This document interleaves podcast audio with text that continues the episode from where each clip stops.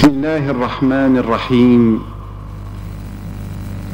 لو أنزلنا هذا القرآن على جبل لرأيته خاشعا متصدعا من خشية الله. صدق الله العظيم.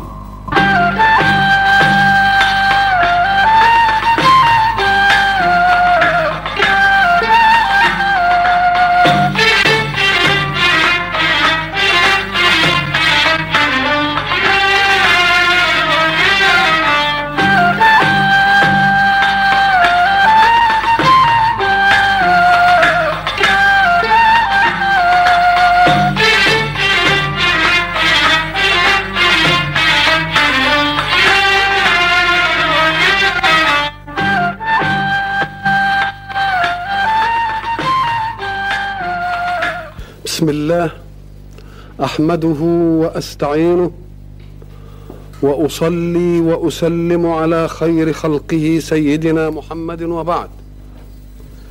فقد انتهينا في اللقاءات السابقة إلى تعريف معنى بسم الله الرحمن الرحيم. ثم انتقلنا إلى سورة الحمد أو فاتحة الكتاب فقلنا الحمد لله رب العالمين الرحمن الرحيم إلى آخر السورة. ونحب هنا أن نلفت إلى أن التسمية اشتملت على اسم هو العلم لواجب الوجود وهو الله. وكذلك الحمد لله اشتملت على العلم لواجب الوجود وهو الله. فهناك بسم الله وهنا الحمد لله. ونلاحظ أيضا أن اسمي الرحمن والرحيم وجدا في التسمية ووجدا أيضا في قوله الحمد لله رب العالمين الرحمن الرحيم. اذا فثلاثة أسماء لله. تكررت في البسملة وتكررت في الحمد. وهنا أحب أن أنبه إلى أن تكرار أي شيء في القرآن لا نسميه تكرارا وإنما نسميه تأسيسا لمعنى جديد.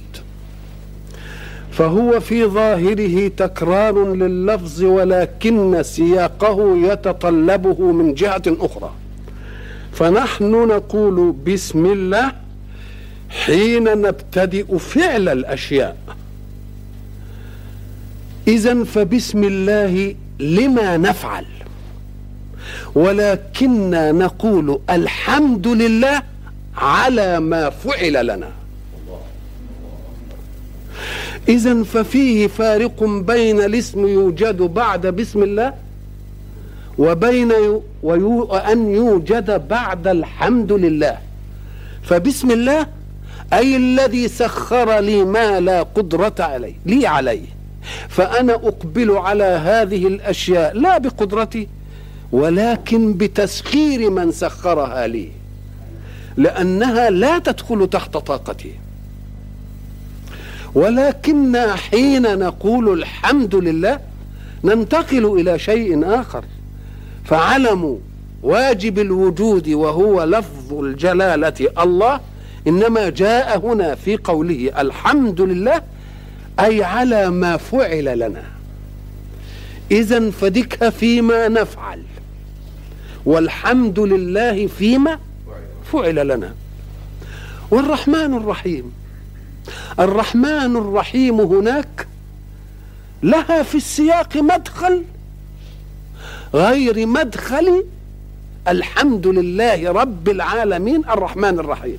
معنى جديد. إزاي؟ لأنك حين تبتدئ بسم الله الذي سخر لك الأشياء لتنفعل لك بدون قدرة لك عليها مع أنك قد تعصي الله الذي سخر لك هذه الأشياء. فربما استحى واحد أن يقبل على الأشياء التي سخرها الله له وهو عاصيه فهو يطمئنك ويقول أقبل باسمي ولا تخف وإن كنت قد عصيتني لأني رحمن رحيم. فأزال وحشتك من المعصية حين تقبل على ما سخر الله لك.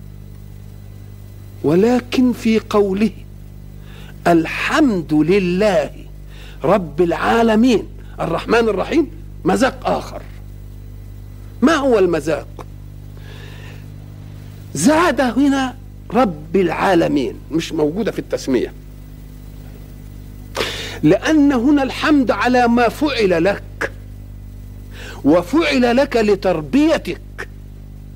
إيجاد من عدم وإمداد من عدم. والتربية كما نعلم تعني السيادة. والسيادة تعني السيطرة والملكية. فقد يتوهم في كلمة رب السيطرة والسيادة والقسوة عليك. كما نعهد في من نربيه. نقسو عليه مرة فقسى ليزدجر ومن يك حازما فليقسو أحيانا على من يرحمه. فليزيح من نفسك أن الربوبية من الله ربوبية فيها قسوة تناسب السيطرة في التربية؟ يقول لك لا إنها ربوبية أيضا ولكنها فيها رحمانية وفيها رحيمية. يبقى هنا مذاق إيه؟ مذاق آخر. ثم انتهينا إلى أن الحمد الانفعال. ومعنى الانفعال تستقبل الأشياء بفكرك. ثم تستقر في وجدانك وفي قلبك عقائد. ومعنى عقائد تعقد عقدا لا يحل بحيث كما قلنا لا تطفو لتناقش في الذهن من جديد. معقودة أدي معنى عقيدة. ثم تشع في كل جوارحك إشعاع اليقين. لأن ما دمت تحمد. فالحمد على النعمة والنعمة ليست لعقلك فقط والنعمة ليست لقلبك فقط بل النعمة لكل كيانك. فما دامت النعمة لكل كيانك والشكر على النعمة يبقى كل ما يتمتع بالنعمة لا بد أن ينفعل بالحمد والثناء. وهذا هو معنى الذي قلنا تقشعر جلودهم. مش المسألة بس في القلب الإحساسي لا ينضح القلب الإحساسي على كل على كل الجوارح. وقلنا ثم تتسع الدائرة.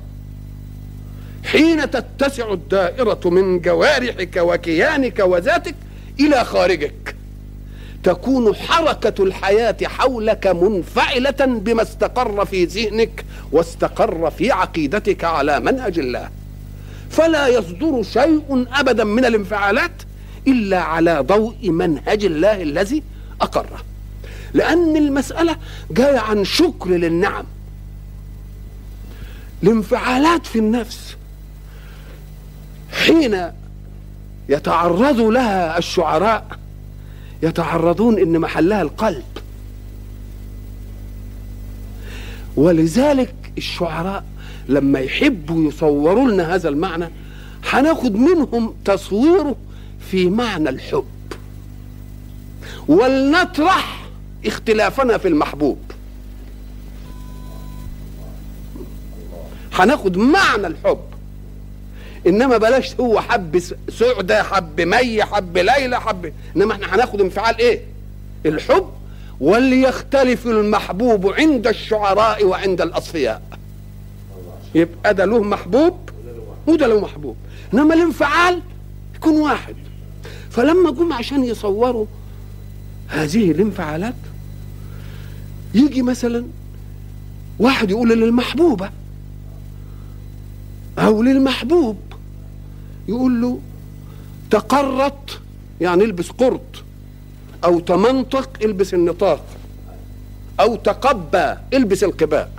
يعني تزين بأي لباس شئت. تقرط أو تمنطق البس النطاق ده أو إيه؟ تقبى البس القباء فلن تزداد عندي قط حبا. بيقول للحبيبه مش هتزداد يعني اعمل ما شئت فلن تزداد عندي قط حبه ليه؟ لماذا؟ قال له تملك بعض حبك بعض حبك كل قلبي فإن تريد الزيادة هات قلبه شيء من الانفعال انفعال في الشاعر. فكأن قلبه ضاق ببعض الحب. فحب قال له إن حبيت نزود هات لي قلب تاني بقى ما عادش عندي. ده لأن ده الحب الأدنى. الحب الأعلى مش هيبقى في القلب ده بس. مش عايز قلب جديد بل يشيع ما في قلبه على بقية جوارحه. وتبقى كلها كي شاعر تاني أدق شوية وحب يدينا المعنى ده. مش عايز قلب ولا حاجة لا أنا أشيع قال له خطرات ذكرك بيقول الحبيب طبعا خطرات إيه؟ ذكرك تستثير مودتي. فأحس منها في الفؤاد دبيبة. لا عضو لي. شوف لا عضو لي إلا وفيه صبابة. فكأن أعضائي خلقن قلوبا. ادي الإشاعات. ادي الإشاعات. يجي مثلا شاعر يقول قلبي مثلا انفعل بالإيه؟ بالحب. وبعدين انفعلت ففاضت دموع عيني مثلا. يقوم يديني جيئة القلب وذهاب القلب وواجيب القلب. شوقي رحمة الله عليه لما قال إيه القصيدة اللي بتغنيها أم كلثوم؟ ولي بين الضلوع دم ولحم. ده كلام صح. هما الواهي الذي ثكل الشباب. مش كده؟ تسرب في الدموع قلبه. تسرب في الدموع فقلت ولا ما عادش ليا قلب. وصفق في الضلوع فقلت أبى. انفعال يشيع ثم يعود الانفعال من جديد. ما دام الانفعالات دي بتيجي كده تعمل القشعريرة دي يبقى هو ده الحمد. يبقى يجي العقل وبعدين القلب وبعدين يشيع على الجوارح وبعدين يشيع في الإيه؟ في الكون. لما إشعاعات قلبي الحمدية تشيع على جوارحي كلها وجوارحي تشيع على حركة أعمال البعيدة عني فيبقى لي دائرة من الإشعاعات وغيري من إخوان المؤمنين له دائرة من الإشعاعات. يبقى تلتحم إشعاعات الورود الحمدية على القلوب جميعها. وما دام يبقى عندنا كرس حمد يبقى الوجود كله إيه؟ كله حامد. حين يشغل الوجود كله بالحمد لا يجد الله كفاء له إلا أن يزيده تصديقا لوعده لئن شكرتم لأزيدنكم. هنا في الحمد قلنا إن مستوجباته إما الفضائل في الذات شيء فاضل في ذاته فبيستحق أن تحمده. وشيء له ف... له ف... له ف... فضائل عليك. له فضائل عليك. فللذات الحمد لله ذاته تستحق أن تحمد. لأنك أنت لما بتشوف واحد فنان يعمل أي حاجة بتنبسط منه وتقعد تلهج بالثناء عليه. وإن لم يعد عليك شيء إلا إنك أنت أعجبت بالعبقرية بتاعته اللي أنتجت. فربنا لأنه بديع السماوات والأرض كان يستحق أن يلتفت إليه خلقه بالإعجاب والتسبيح والتحميد لأنه أبدع شيئا على غير مثال. يبقى ذاته تستحق وإن لم ينلني منها. فكيف إذا نالني منها شيء بسيال الربوبية. يبقى حاجة تانية. رب العايه العالم ويطمئن بيقول لي إياك أن يخطر ببالك أن عالما من العوالم التي تخدمك. سينكس عن خدمتك. ليه؟ لأن ناصيته بايدي وأنا ربه ملوش رب تاني عشان يعصيه عليك. فاطمئن إلى أني رب لكل العالم. ما فيش رب هيعصي. ما فيش هناك اذا لذهب كل إله بما خلق. بعضهم على بعض. اذا دي تطمينات أيضا. وبعدين يقولوا هي رحمن ورحيم. مش ربوبية جا إيه؟ جبروت. وما كنتش بقى تيجي بالرغب لا للذات ولا للنعم السابقة ولا للنعم الحالية ولا للنعم التي تنتظرك بالرحمانية والرحيمية؟ يبقى خاف مني بقى لأني مالك يوم الدين. يبقى يا رغب يا رهب. يا رغب يا رهب.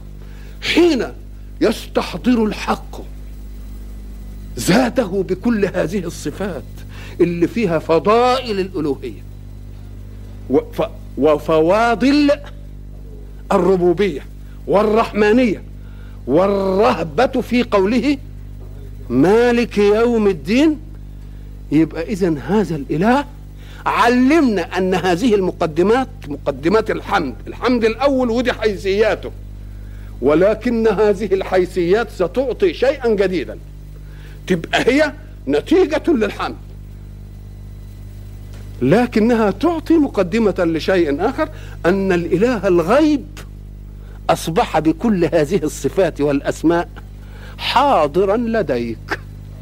وما دام حاضر يبقى لن يخاطب منك. علمك الله أن لا تخاطبه بعد هذا الاستحضار الذي أحضر به ذاته إليك.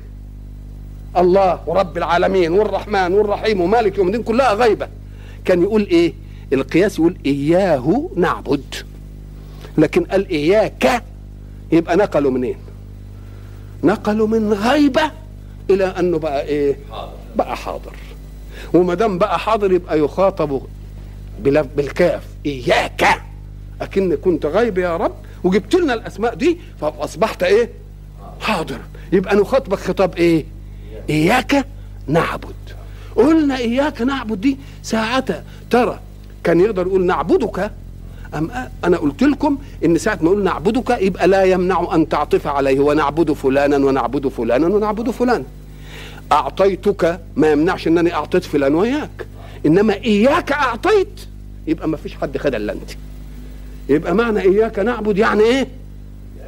لا نعبد إلا أنت. لا نعبده ولذلك ما نعطفش عليها ابدا. ساعة ما تشوف المفعول مقدم كده إياك نعبد يبقى معناها افهم أنها نعبدك ولا نعبد سواك. إنما لو قلت نعبدك قد تعطف عليها وتقول ونعبد فلان وفلان وفلان وفلان. ما يمنعش العطف. اذا فإياك نعبد منع الإيه؟ ادت التخصيص بالعبادة. التخصيص بالعبادة. حين يخصص الله نفسه بالعبادة نقول له طب العبادة دي إيه هي العبادة اللي أنت عايزها منا ماذا تريد؟ أنت أعطيت. فما مطلوبك من خلقك؟ مطلوب إيه من خلقك؟ قال لك مطلوب من خلقي هو مطلوب كل صانع ماهر في أن يرى له صنعة تعجب. ولذلك ربنا ما جعلش الحرف ال- ال- ال- المواهب كلها حرفية. في مواهب بيسموها مواهب الهواه الهواه يعني إيه؟ اللي عنده موهبة في شيء كده إنما ما عملهاش حرفة يقوم ياخدها هاوي يعني مش عايزها هاوي يعني إيه؟ عايز يطلع حاجة جميلة. نفسه يطلع حاجة جميلة. الله. فلما نفسه يطلع حاجة جميلة يقوم عايز يدي المنهج اللي يخلي الخلق بتاعه وهو الإنسان يطلع حاجات جميلة. عشان تبقى الصفات لها إيه؟ ده كلام طيب. نقوم نقول له ساعة الحق سبحانه وتعالى وليعذرني كل السامعين إذا أنا اضطررت إلى أن أكرر في تفسير القرآن أو في خواطري في حول تفسير القرآن بترتيبه المصحفي أن أكرر بعد ما أقوله في العلاجات الموضوعية التي عالجتها طويلة. فليس معنى أنني أتعرض لشيء أقول لا أنا قلت ذلك في كذا. ذلك قول موضوعي في موضوع نتحدث عنه. ولكننا الآن نتكلم في الأم. فلا يصح أن نفوت في الأم ما جئنا به في الموضوعات التي تفرعت عن الأم. ما يمكنش. نقوم هنتكلم في نعبد يعني إيه؟ معنى نعبد يعني إيه؟ نقول له والله شوف نشوف علة كل شيء أو سببه. الناس حين يقولون هذا شرط وذلك جواب. نقول إيه إن تذاكر يا غلام تنجح. أين الشرط وأين الجواب؟ الشرط تذاكر والجواب تنجح. الكل متفق على أن الشرط سبب في وجود الجواب. المذاكرة سبب في وجود إيه؟ النجاح. اتفقنا على دي نقول له ذلك ظاهر العلم. دي ظاهر العلم. حقيقة العلم مش كده. ليه؟ قال له أنت تتكلم عن الواقع. وأهملت شيئا أساسيا في عناصر حركة الإنسان. وهو الدافع قبل الواقع. الدافع قبل الواقع. أنت تقول إن تذاكر تنجح ده للواقع. إنما هو ذاكر لينجح فكأن النجاح انتصب في ذهنه اولا. بكل مميزات النجاح ثم ذاكر ليحققه واقعا. ثم ذاكر اذا فكل شرط بين جواب واقع بعده. ولكنه كدافع يبقى قبله. يبقى النجاح كدافع موجود قبل المذاكرة. وبعد ما ذاكرت جاء الواقع. اذا فكل. كل شرط واسطة بين شيئين دافع وواقع. أنا ركبت سيارتي لأذهب إلى الإسكندرية. ركوب السيارة سبب. وقطع الطريق سبب. إلى إيه؟ أنا لما أركب بالفعل وأروح يبقى الركوب ده سبب في الوصول. لكن ده الوصول وجد اولا بدليل إنني قلت له يا سواق جهز العربية ووضب فانتصبت الغاية اولا. ثم جاء الشرط ليحقق الغاية. بعد أن كانت دافعا صارت واقعا. كذلك كل سبب وكل مسبب وكل علة وكل معلول. فإذا انتهينا بهذا الفهم نيجي نقول قول الله وما خلقت الجن والإنس إلا ليعبدون. يبقى الله يبقى علة الخلق إيه؟ العبادة. تبقى العبادة اللي هتوجد بعدين ولا الدافع على الخلق إرادة العبادة؟ ثم يخلق لتتحقق العبادة. يبقى المراد الأعلى إيه في الخلق اولا؟ العبادة. وبعدين خلق عشان تتحقق واقع. يبقى افهموا الفارق بين الدافع وبين إيه؟ وبين الواقع. نقول له أنت هتعمل لي عله ومعلول بالنسبة لده؟ أفعال الله لا تعلل. نقول له لا تعلل علة تعود عليه هو بالفائدة ولكن تعلل علة تعود على غيره بالفائدة. يبقى هو خلق لنعبده. عبادتنا مش هتدي له حاجة إنما عبادتنا عشان تسعدنا وتنظم حركتنا. يبقى لا مانع أن توجد العلة بس مش لله. يبقى أفعال الله لا تعلل علة تعود عليه. ولكنها علة تعود على المأمور. المأمور بالعبادة هو اللي العلة هتنفعه وإلا فالله منزه عن العلة. يبقى هات بقى كده. وما خلقت الجن والإنس إلا ليعبدون. اذا دي علة الخلق. طب معنى ذلك يا رب إنك بمجرد الخلق يعبدوك. يقول أنا لو أردت هذا القصر ما استطاع خلق من خلقي أن يشز عن طاعتي. إنما دي تثبت لي صفة القهر وأنني إذا أردت شيئا قهرت الغير عليه. إنما ما تثبتش المحبوبية لي. وأنا أريد أن أخلق اختيارا ليعبدني من شاء باختياره. يبقى حين يجيئني باختياره يبقى ثبتت لي صفة القهرية فيما لا دخل له فيه. اللي أنا عايزه يمشي. وفيما له اختيار فيه يجيني بالحب. يجيني؟ يبقى إذا ربنا ما دام خلق ليعبد نقول له طيب ما يعبد يعني ما كل ما تحققتش ليه؟ نقول له آه لأن يجب أن تفرق بين عبد التي فيها منها عبد وعبد اللي هيجي منها عباد. كل الخلق عبيد. ليه؟ لأن في أمور قهرية تمشي عليهم غصب عنهم. لا رأي له حين يولد ولا كيف يولد ولا كيف ولا رأي له متى يموت. مقهور في أشياء. تبقى تبقى عبيد. متحققة في مين؟ في الجميع.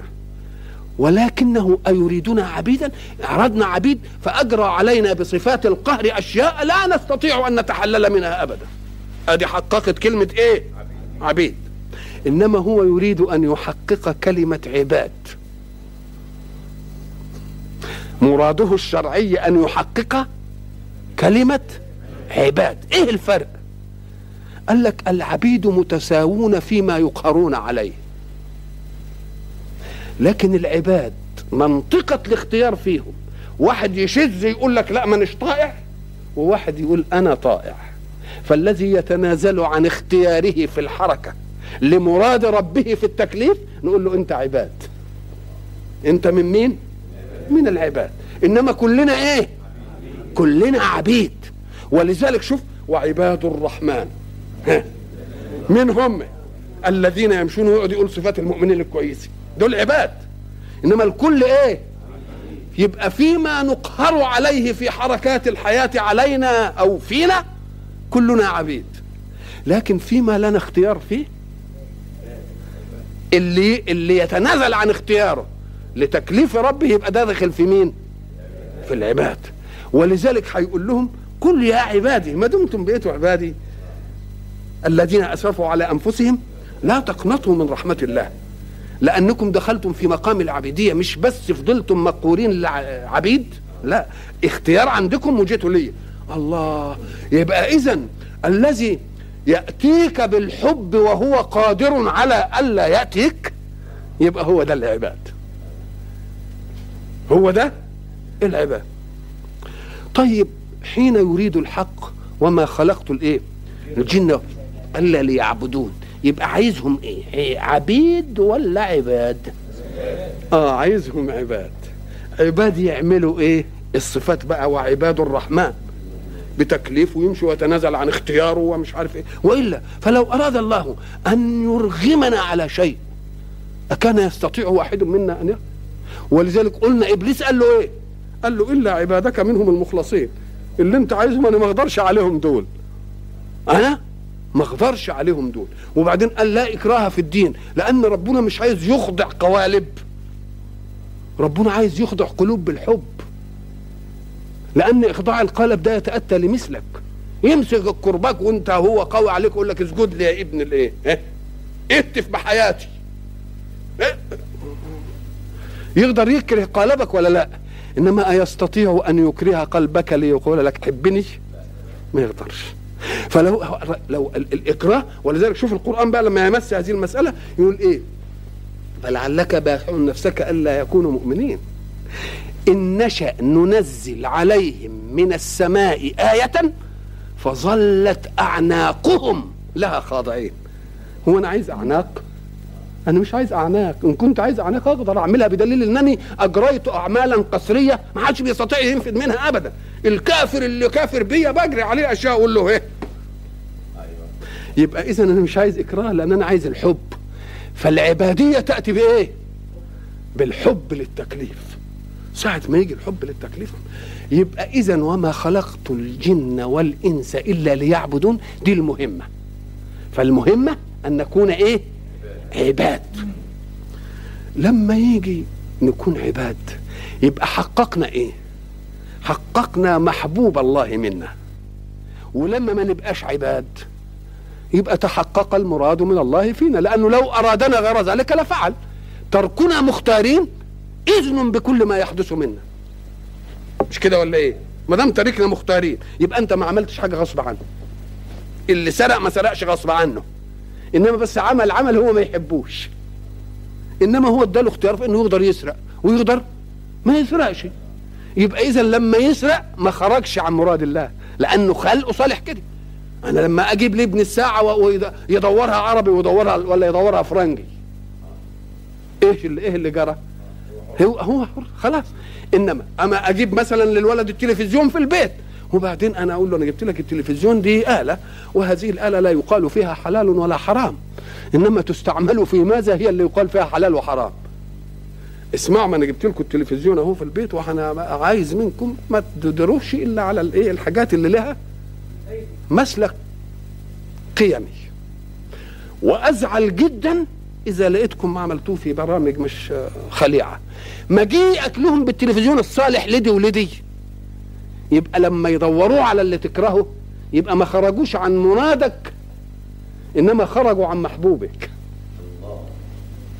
فيه فرق بين تيجي تدي لابنك جنيه وتقول له أنت حر انزل السوق وخد الجنيه ده أنا تبرعت لك بيه. وهات به اللي على كيفك. بس اسمع. لو هقيس تصرفك وهكافئك على التصرف الكويس وهعاقبك على التصرف الوحش. لما ينزل يشتري كرشينه يبقى خرج عن مرادك خرج عن محبوبك.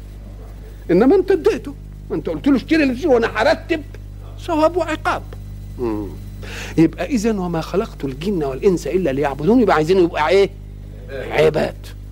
نشوف بقى من الذي يحقق المراد المحبوب لله؟ المؤمنون به. لكن المؤمنين على قدر سواء من الاتباع لا.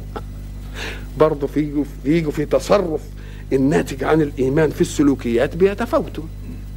طيب إن هو اللي يبقى أحسن اللي يبقى أرقى في العبادية اللي هو أكرمكم عند الله أتقاكم. يبقى إذا شوف أكرمكم عند الله أتقاكم فكأن أكرمكم يبقى فيه كريم على الله. بس مش أكرم. يبقى أكرم يعني اللي زاد في إيه؟ في التقوى. يبقى أكرم. واللي بت أدى التقوى بدون زيادة يبقى إيه؟ كريم على الله. ولذلك أكرمكم أتقاكم. ما قالش أكرمكم تقيكم. يبقى أكرم يناسب أتقى وكريم يناسب إيه؟ تقي. مش كده؟ إذا فيها منازل ولا لأ؟ يبقى أعلى المنزلة الأكرم الأتقى. طيب. وبعدين أعلى منه إيه؟ الأنبياء. لأن دول حتى معصومين. المؤمنين مش معصومين يمكن يغلطوا. إنما الأنبياء معصومين. يبقوا دول بيحققوا الأتقى ب... خلاص كده؟ طيب. وسيد المرسلين. محمد صلى الله عليه وسلم. لما تيجي تحطه في معيار الأتقى من هؤلاء يبقى إيه؟ يبقى قمة الأتقى. يبقى من الذي حقق العبادية المرادة لله في خلق الله كما يحبها الله. محمد صلى الله عليه وسلم. اذا فالذي يقول غاية الخلق كله محمد لأنه هو اللي هيمثل العبادية المرادة لله. هو هو. يبقى ما خلقت الجن والإنس إلا ليعبدون العبادية مرادة. مش كده؟ مراده محبوبه لله والذي يمثلها تقي واتقى وكريم واكرم ثم ترتقي إلى ان تصل إلى مرتبه مين؟ الانبياء. فاذا جئنا لنقارن اكرميه واتقى في الانبياء نجد من القمه؟ محمد يبقى اذا العلة في الخلق يبقى هو محمد صلى الله عليه وسلم لأنه هو الذي يحقق العبادية المثلى المرجوة لله. يبقى لما تسمع بقى إن أنت اتخلقت والكون والدنيا يبقى إيه؟ ظنك يتسع لمقاماته صلى الله عليه وسلم. تبقى إذا نشوف كده بقى. نعبد؟ إياك نعبد. يعني مش هنعبد غيرك. نعبد دي مظهريتها الخضوع. الخضوع لمين؟ لواحد. شوف شوف بقى عظمة التشريع. الكون المصطخب بمواهب متعددة وقدرات متنوعة وكل موهبة لها قمة ولها دون القمة وإلى آخره. وبعد ذلك يأتي الخالي من موهبة للموجود عنده الموهبة. ماذا يكون موقفه منه؟ يبقى ده أعلى يبقى في خضوع. الله. اذا لو كنا هنخضع لتميزات المواهب كان هيتكرر خضوعنا لبعض. فيقوم ربنا يرحمنا من أن يتكرر خضوعنا لبعض ويقول اخضع لواحد بس.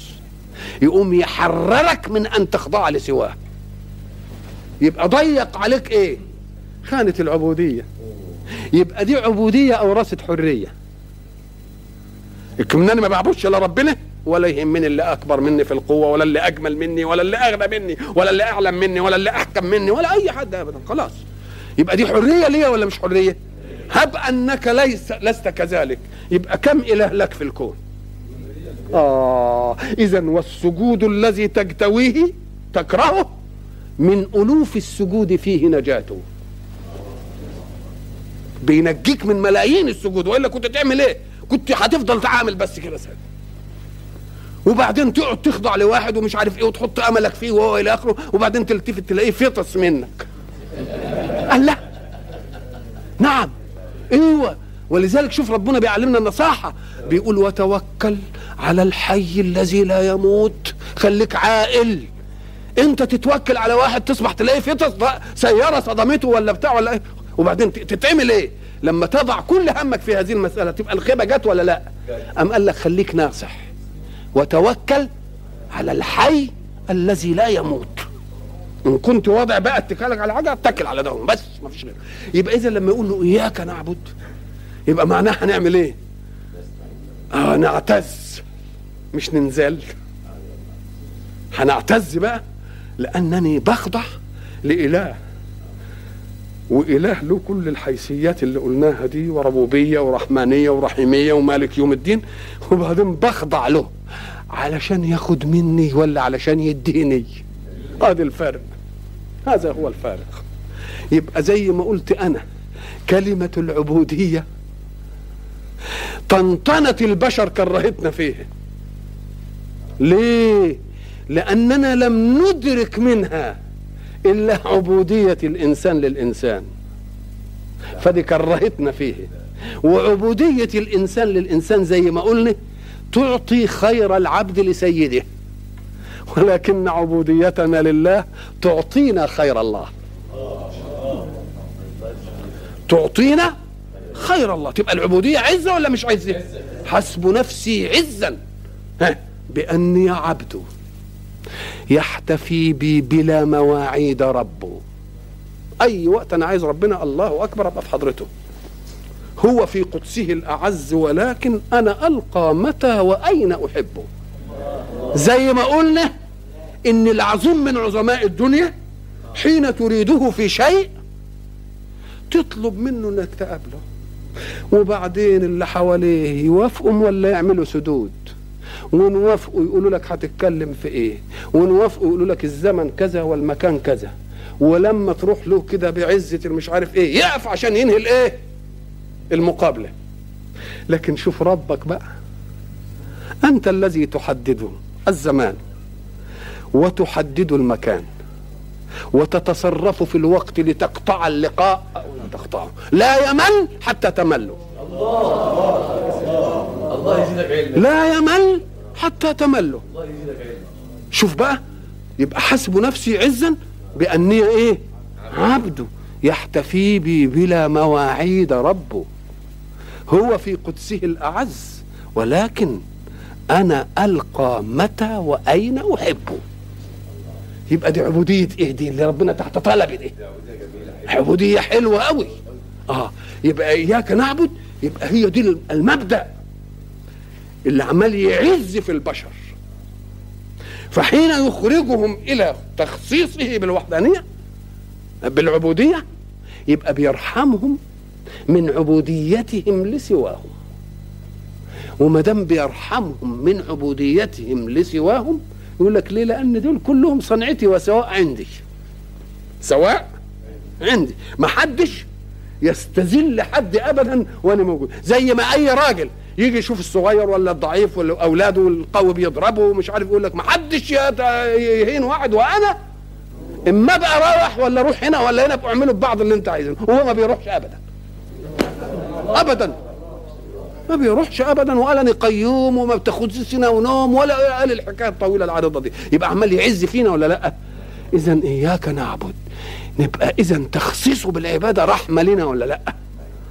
تخصيصه بالعبادة رحمة لنا عشان تتوزع طاقتنا فيما ينتج. ما تتوزعش طاقتنا في الرعببة من بعضنا في الخوف من بعضنا في الكره من المتسلط. واحد يتسلط عليها بقوته وعيش كاره له.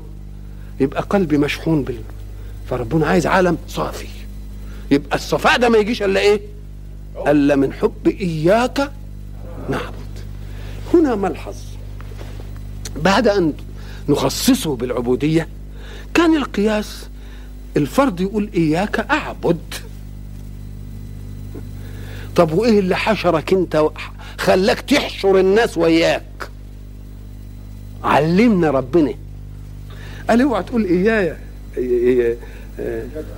إياك أعبد. انحشر وقول إياك نعبد قال ليه ليه؟ قال مصلحتك. ليه؟ قال لك لأن العباد هيبقوا في عبادية الطاعة متفاوتون قبولا ونصف قبول ورفض. فإذا حشرت في مقبول قبلت معه. يبقى برضه بيعلمنا وإن كنا مقصرين أن نحتال أيضا. إننا نبقى ويا الناس لأنني كنت قلت إن لما يكون فيه بيع وشروة وبعدين انت قلت للبائع أنا هاخد الشروة دي بس ليا فيها خيار العيب. إن وجدت فيها عيب إيه؟ أرده. يقول لك صح الصفقة ولك خيار العيب. لكن ما تجيش بقى تقول له تعالى يا عم أنا هاخد دي وأسيب دي. الصفقة كلها وهي بعضها. فإذا كان الله يشرع لنا أن الصفقة مع بعضها. يوم لما نقول إياك نعبد وننحشر يبقى العاطل في الباطل واتخذ وياه. إذا إذا رأيت واحدا أعبد منك فإياك أن تغار منه. ادعو الله له أن يزيد لأنك أنت يمكن هتتاخد في المال. تتاخد وياه. وما تشوفه ما تسخرش منه. قول ده ده هو بيعمل لي ما يحمله عني تقصيري. ويمكن لما اصلي وياه ركعة ولا أي حاجة ولا كده. آه اذا ساعة ترى عبدا من العباد. مقبلا على الله ما تقابلوش زي ما بيقابلوه الناس بالسخرية والاستهزاء.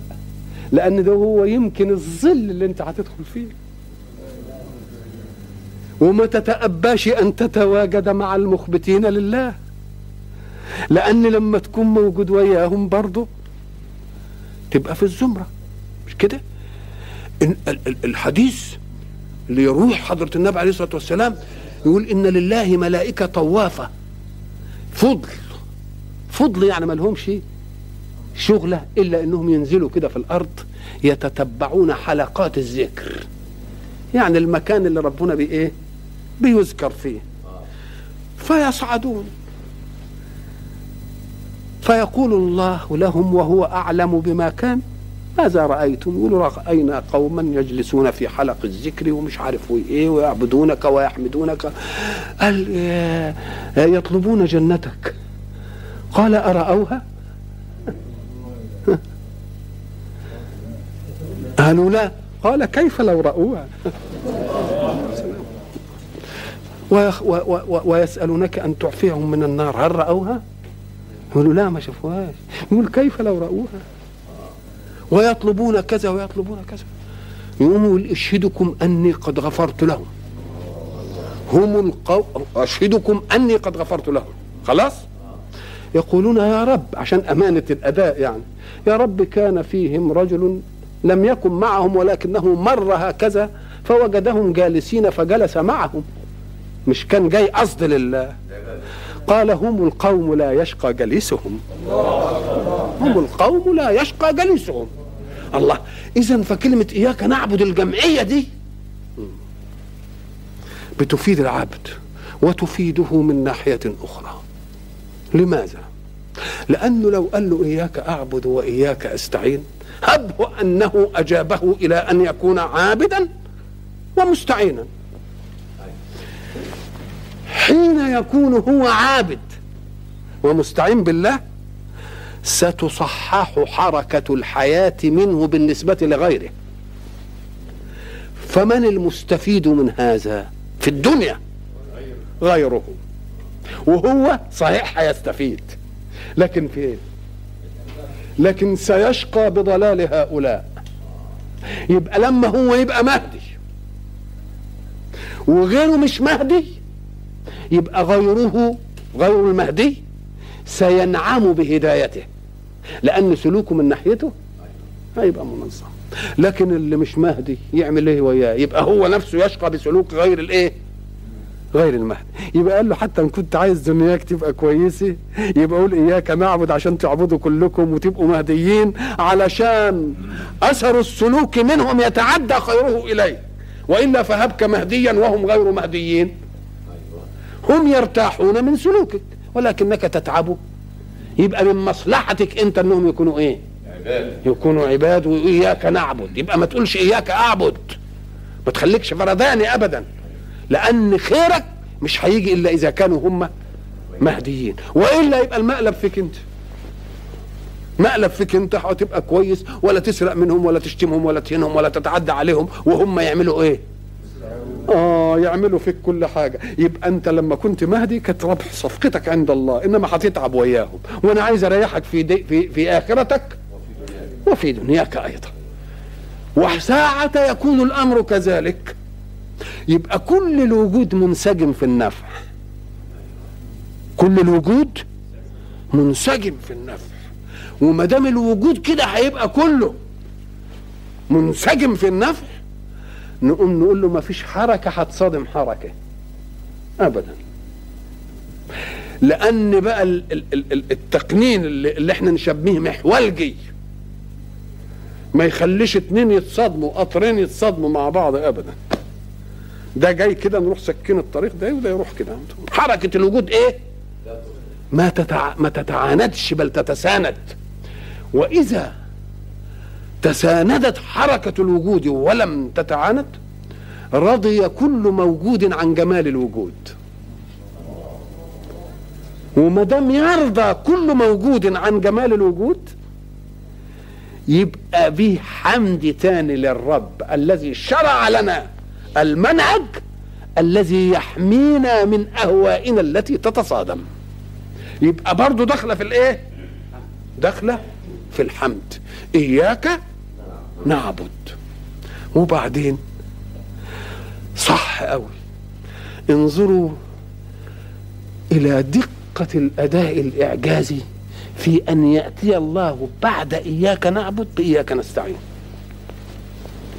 إيه اللي؟ ليه جاية دي؟ قال لك لأن ما دام إياك نعبد ولا نعبد سواك ستمثل بذرة صراع في الكون. للذين يألفون أن يستعبدوا سواهم ليكونوا عبيدا لهم. ولا يحبوش المعاني اللي تيجي تسوي بين الناس. ويستنكفوا منها. إذا فسيحاربون المناهج الحق. وما دام هيحاربوا المناهج الحق وعادة اللي بيبقوا بالشكل ده بيبقوا هم الأقوياء. والناس المنهجيين اللي هم يعني ممتثلين بيبقوا الضعفاء. ليه؟ لأن ضعفهم إنما نشأ من اغتيال كسبهم. آه نعم دوك يقوى ويعيص. فعايزه يفضل إيه؟ آه. إذا فكلمة إياك نعبد يؤذننا الله فيها بالمناعة الإيمانية أنك ساعة تخصني بالعبادة سيتأبى عليك الذين يحبون أن يعبدوا من الناس. وما دام هيتأبى عليك الجماعة الذين يحبون أن يعبدوا من الناس فستدخل أول الأمر في صراع إلى أن تقوى. هذا الصراع لا تخف منها. شوف شوف الحقنه المناعه جاية إزاي. هذا الصراع لا تخف منه. فقط استكمل الأسباب بما أعطيت. خلاص؟ ولا يهولنك أن تكون دونهم أسبابا. فإنك إن عجزت الأسباب لك رب تحتمي به. فاطلب منه المعونة. الله. تبقى استعن إياك نعبد وإياك ما دام يا رب هنخصك بالعبادة المسألة دي هتجيب لنا إيه؟ صراع بين حق وباطل. هذا الصراع إحنا عندنا أسباب. إنما أسبابنا هتبقى دون أسبابه. يقوم يقول لك بقى قول إياك نستعين. كلمة إياك نستعين دي وضع دستور حركي في الحياة. إيه الدستور الحركي؟ لأن لا تقول لا تقول استعان فلان بفلان إلا إذا كان الذي استعان يعمل. أمال يعني استعان وقاعد ما عملش؟ يبقى استعان يعني طلب الإيه؟ طلب المعونة. طلب المعونة يبقى استنفذ أسبابه. يبقى استنفذ؟ آه. يبقى اذا إياك نعبد وإياك نستعين قالت لك بقى ما تقعدش كده. لا اعمل إلى أن تفرغ إيه؟ أسبابك. لما تفرغ أسبابك وأسباب الخصم الباطلي أمامك قوي ما يهولنكش ذلك. لأن أنت ما تخصنيش بالعبادة وأنا أتخلى عنك. بس استنفذ أسبابك. وأعدوا لهم لم يقل الله أعدوا لهم مثل قوتهم ولا مثل عددهم ولا مثل عددهم. إنما قال قد بس ما استطعت وسيب الباقي عليا. نسأل الله سبحانه وتعالى أن يبصرنا بمنهجه وأن يقوينا على تحرير حركتنا من إرادات سوانا. وإلى لقاء آخر إن شاء الله.